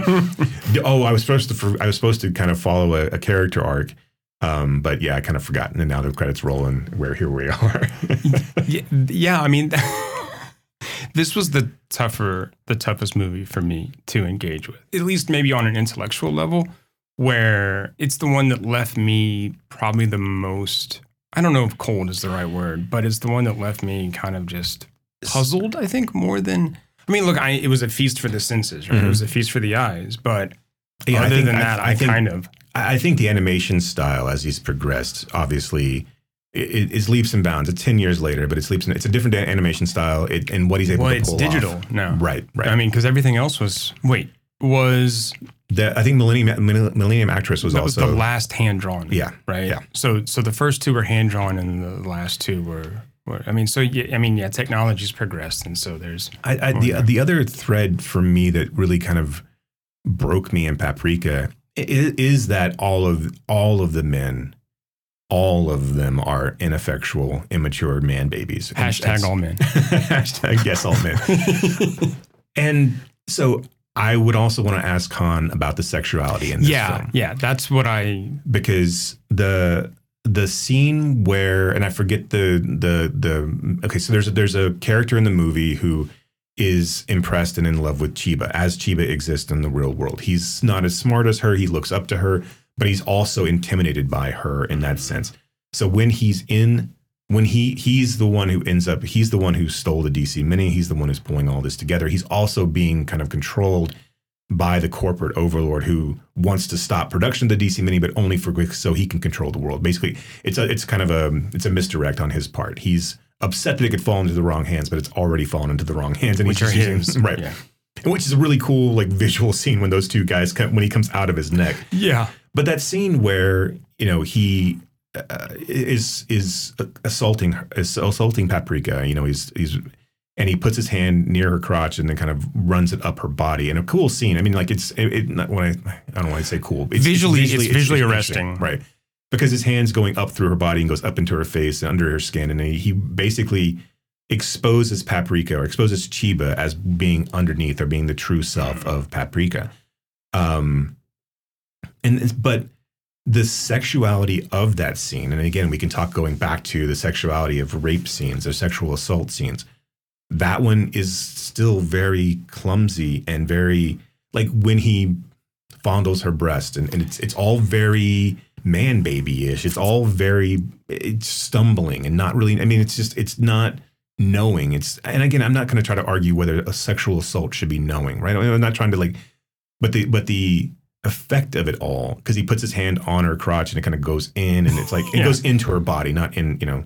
Um, and and it's sorry, I don't know. How to, I don't know how to like navigate this. I'm a fucking man baby as well. we, so well, like, we talked about the limitation of language to talk about these things, and so I don't think it's an accident that we're kind of like, how do I say this in a way that isn't right, isn't right? That sort sort of isn't like- sort of like one disgusting, but also then again like fetishizing it. So But so, but those scenes, it just, I, I want to know what he's saying with that because clearly that's a sexual act. I mean, I know it's assault. That is clearly a- Mm-hmm. a, sexually assaulting act that he's doing to her, splitting her in essentially in two, ripping off her skin. Um, and and it's an act of penetration. right, right, and it's it's biz- that's bizarre to me too because again, it comes out of fucking left field too. Like there's so much that's being done visually in this movie where you're like, and you're so caught up in the nonsensical words that are being said and like, um, you know, animated boom boxes and toasters and refrigerators dan- and like all this cacophony of like dolls that are just like morphing into. It's beautiful and it's amazing. But it's weird. But it, but it is weird, and it just kind of lulls you to sleep. To like, I, I think that some of the storyline that we're trying to develop here doesn't quite hit its mark because it's, it's just not well explained because we're so busy in look at all the cool shit that I can do.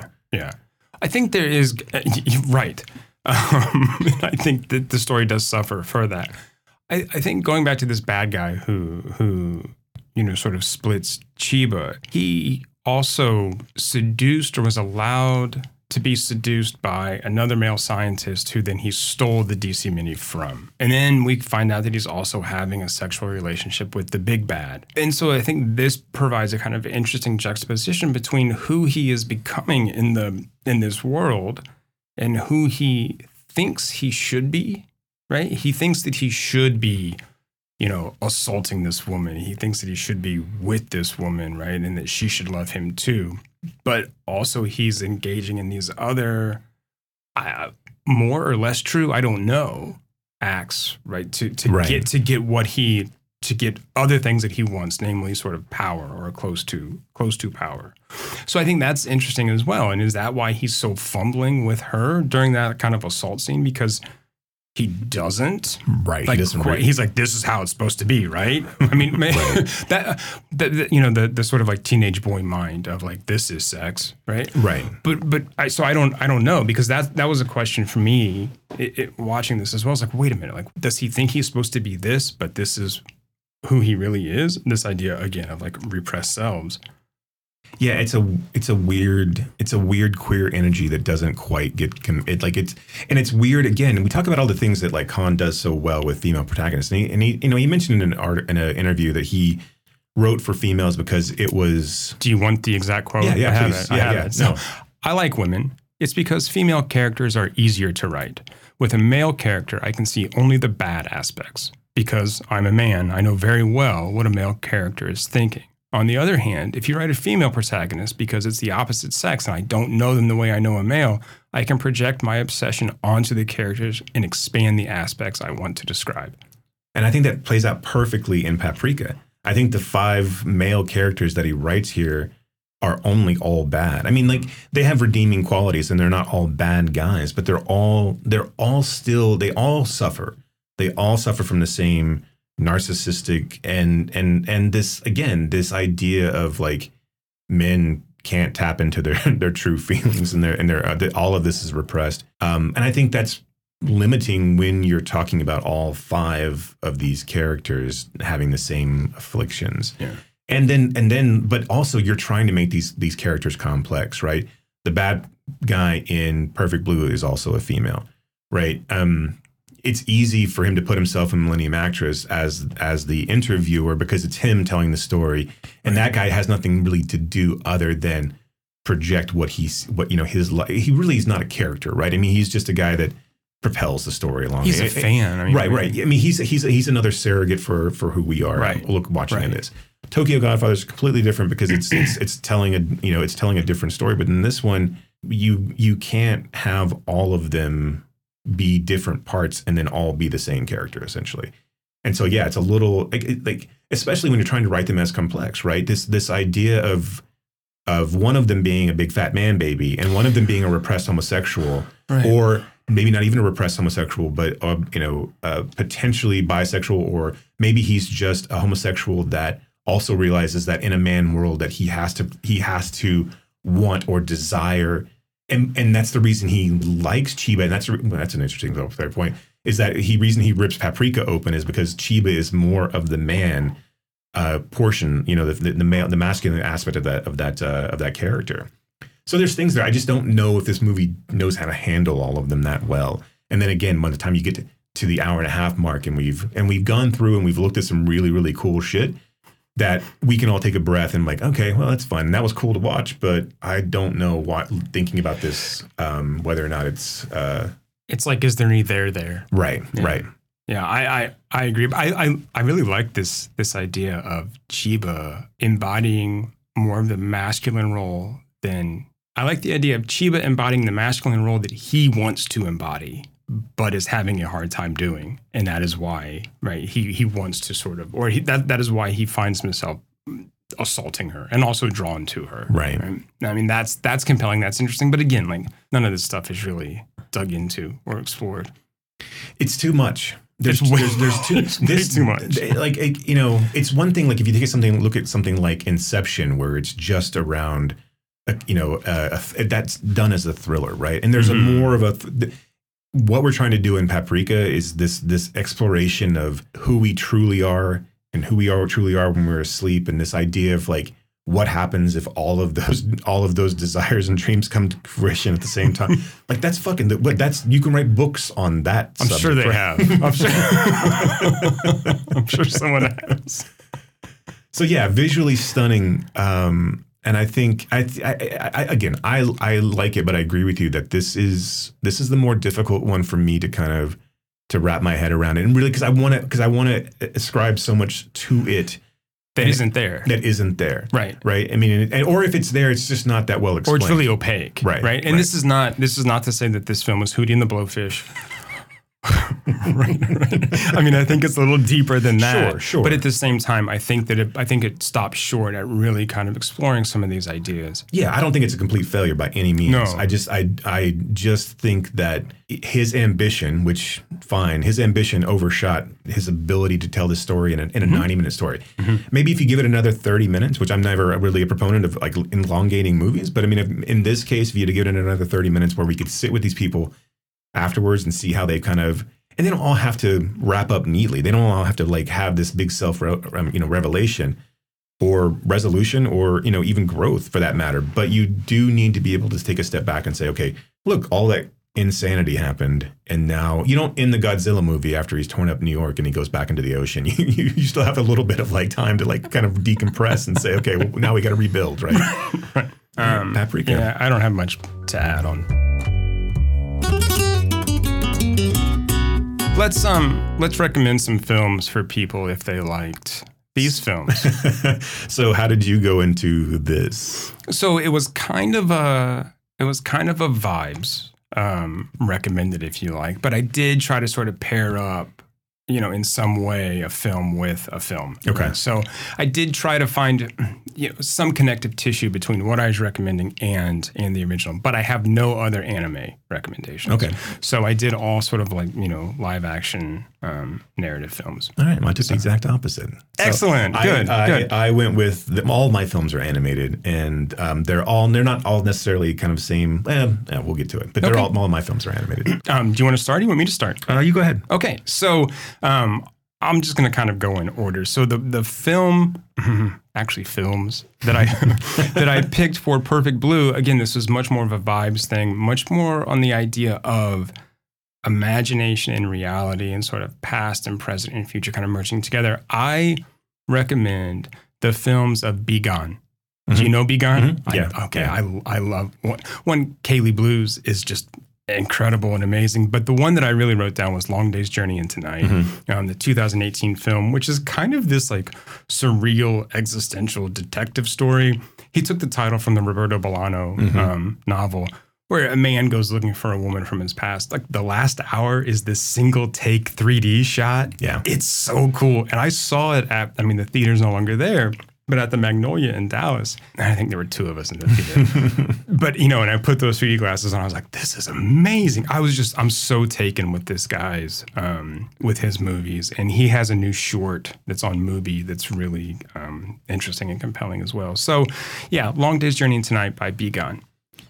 All right, cool. My first one is 2004's Mind Game, um, directed by Masaki Yuasa and Koji Morimoto. Okay. It is another. It's an obviously all mine are animated. It's an animated movie, kind of like Paprika in a sense, but all of the animation styles are wildly different, and even in the movie itself. So it's a, on its surface, it's about this this kind of like perpetual loser who um, gets shot while his girlfriend is being um, raped by this mm. by this hockey player by this like psychotic hockey player. He's able he's able he's able to fight his way out of heaven to come back to earth and grab his girlfriend and then they end up getting swallowed by a whale and then it's it is a 90 some odd minute just complete mind fuck and if you're willing to let yourself go with it it is the craziest shit you'll ever see it's, it's streaming on Shudder, but it, it is uh, it's really it's I don't know it's like if you took like Slacker, I mean, like, and, and made it in, but like with less of a narrative thread of Slacker, and you're just watching that in different animated styles throughout the entirety of the movie, it's really, really cool. Okay. All yeah, right. it's a mind game. Mind game.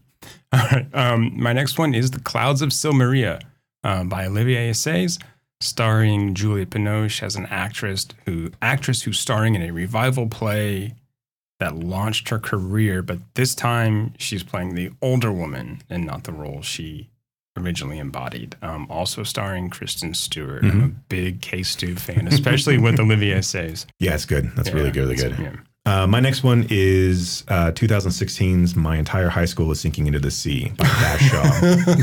Have you seen this? No, oh, but I'll have to. um, so he came out with a movie that played at Granbury called Crypto, Zoo.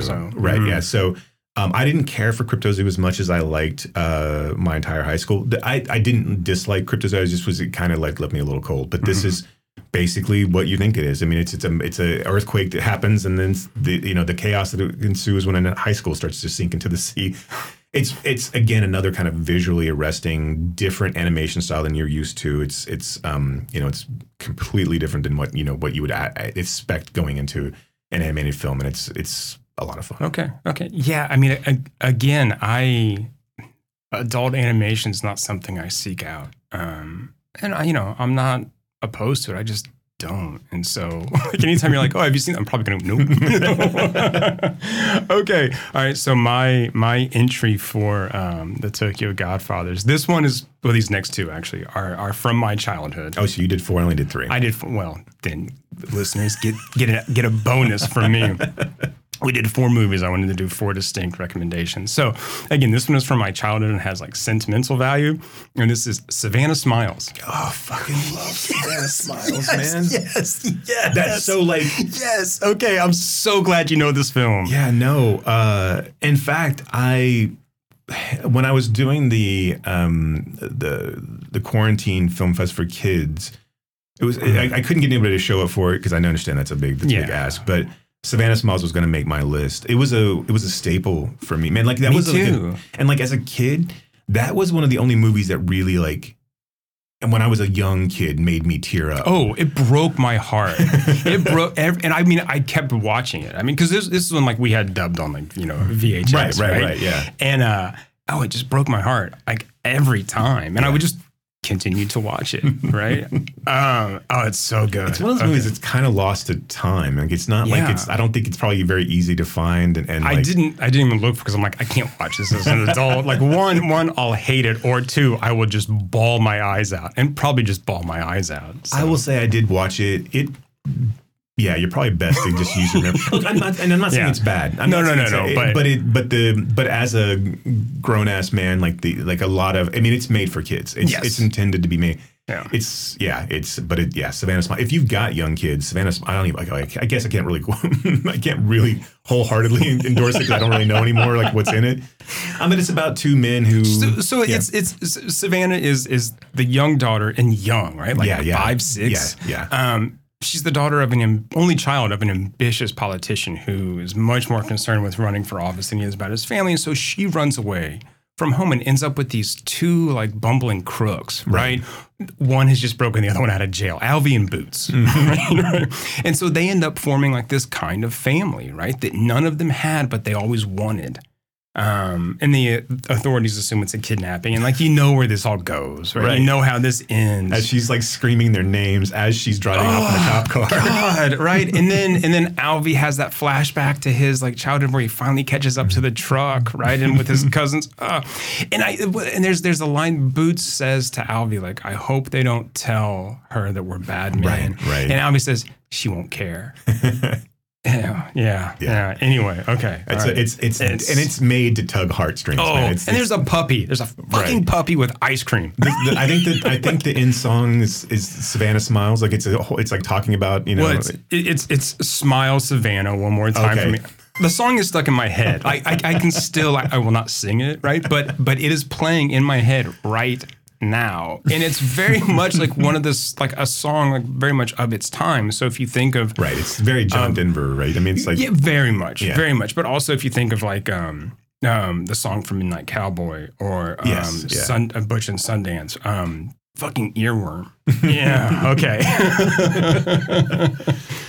Uh, my last one is, or my my my next one. What's I don't have another one because this is my last one. Um, it's uh, 1981. It's kind of a cheat, but it's 1981's Heavy Metal, um, an anthology uh, animated series, very influential on a lot of modern day sci-fi. It's about an evil orb, and this is like I don't. It's it's more interesting to watch because of you where you can see its influences than it is. In, in- I mean, it's it's a movie to get stoned to and and, and, and do the sound, you know, blast the soundtrack and just kind of let it wash over you.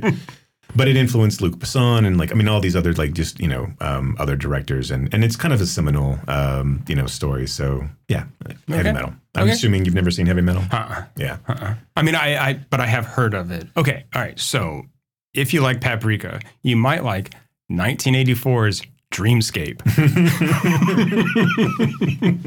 starring Dennis Quaid as a man who can enter people's dreams. He's recruited by the government to help the president overcome nightmares about nuclear war, but stumbles onto an assassination plot. So you see, this matches perfectly with Paprika. Um, also stars Max van Max von Sydow and Christopher Plummer. Who's the guy from Warriors? That, who's the main bad baddie? I forget. I forget his I name I forget. too. Um, it's like a three name name, too, Yeah. isn't it? Um, but yeah, So I had a series. So I try to do when I do the Reelhouse Foundation at Home Film Fest. I usually try to do like months of it's the same type of movies, and this was. I, I showed Dreamscape under the month of um, kind of forgotten films because of another film that came out in that same year. So this gets totally squashed because of Nightmare on Elm Street. oh sure. So Nightmare on Elm Street comes out, the whole dream aspect of it all, and then Dreamscape comes out. And Dreamscape doesn't, I I don't know what the budget is, but the Dreamscape doesn't look as good now. Obviously, the end scared the shit out of me when I was a kid. Though. Well, he was like a snake yeah, monster. a snake thing, guy. Yeah. Um, it's a good movie. I, I really like it. Um, it's not a horror film. Quaid's kind of Quaid's in that kind of Innerspace, um, uh, breaking away, kind of like Mm-hmm. young douchey kind of guy thing. So, so very much, right, Just a younger version of Dennis Um, Quaid. but it, but it's just, it's such a cool concept. It's one of those movies that I that like I never really asked for films to be remade, but in this one where you could have like a bigger budget, it could be really cool. Like to Yeah. remake Dreamscape and to like kind of put the money behind it and have this idea of us going into people's dreams too. And the, so the whole idea they they're going to do this to kill uh to assassinate a pol- did you already say that i'm sorry Yeah. Okay, so- Yeah, no, yeah. um, and um, so assassinated a political figure um, and so they're basically making weaponizing this as yeah it's it's really really fun But I also love sort of like the Cold War paranoia Yeah. too, right? Oh, I can't stop dreaming about like nuclear war. right, Like, right, it's- right, it's right. so great. The dreams are basically all the dreams are hellscapes, except for one where Dennis Quaid goes in and and uh, has sex with Right. with with the with the technician. I guess she's not just a technician; she's a scientist there. But yeah. Yeah, but that, that's another one that was a staple of like my Oh yeah, my there was a. HBO like always on kind of thing. But yeah, so w- weirdly enough, it just it, like it really did get squashed by uh, by the um uh, and just kind of forgotten because of uh because Nightmare on Elm Street was so popular and it basically had the same a similar premise, obviously. So All right, well, check out those seven films, and also more importantly, check out the films of Satoshi Kon. Um, again, we did not do them justice. no, no, but no. There's There's so but I much to never dig into. intended to do them justice or do anything justice. Those are our hot takes. And uh, Yeah. what was the other thing you said? Astute Oh, right, observations. right, but, astute but I thought that it was probably better to say obtuse observations. I'm sure someone out there's like, yeah, very obtuse. So next time, we're going to bring back uh, Devin Goodman uh, from our Woman King episode. Uh, we had mentioned this earlier in that episode about how she had never seen the Star Wars films. We're going to listen to a newbie's take on and answer questions for episodes four through six, and then probably we'll probably delve into prequels and and and sequel sequels and and and things And of Jar that Jar nature. Binks. Right? We'll just go. Eh, Brock is going to only do the episode in Jar Jar Binks voice, so stay tuned for that. Um, and then after that, we'll get back into D double G. D double G with Undertow and Snow Angels. Snow Angels. Yeah. And I think eventually we're going to take a look at what? Uh, well, yeah, we'll do some do some new movies. We'll probably we'll figure out if we can do a Beau is Afraid episode or if we need to do the whole damn thing as Beau is Afraid. I'm keep waiting for it to Wow, come back out for like streaming so I can watch it again. I know. because I can't I can't talk about it just on one viewing. Um, It's, it's, yeah. and maybe a few other things. But if you got a suggestion for us to watch, let us know, and uh, maybe we'll throw it in. Yeah. Shoot us a line, right? Say hello. Tell us how you're doing. Right, right, Uh, yeah. We will, we will give you free virtual hugs. Other than that, Jason, anything else? And that's all I got. right. Thanks for listening, everybody. Keep Just screaming. one more time for me. For You have been listening to Why Does the Wilhelm Scream with your hosts, Brock and Jason. If you liked today's episode, do us a favor and rate, review, and subscribe in whatever application you use to consume podcasts these days. You can reach us by visiting whydoesthewilhelmscream.com. If you are in the DFW area, we would love to see you at a Fort Worth Film Club event. You can learn more about those and find a full schedule at fortworthfilmclub.com. And you can learn about my foundation and how we are trying to foster the next generation of film lovers at reelhousefoundation.org. That's R E E L housefoundation.org. Till next time,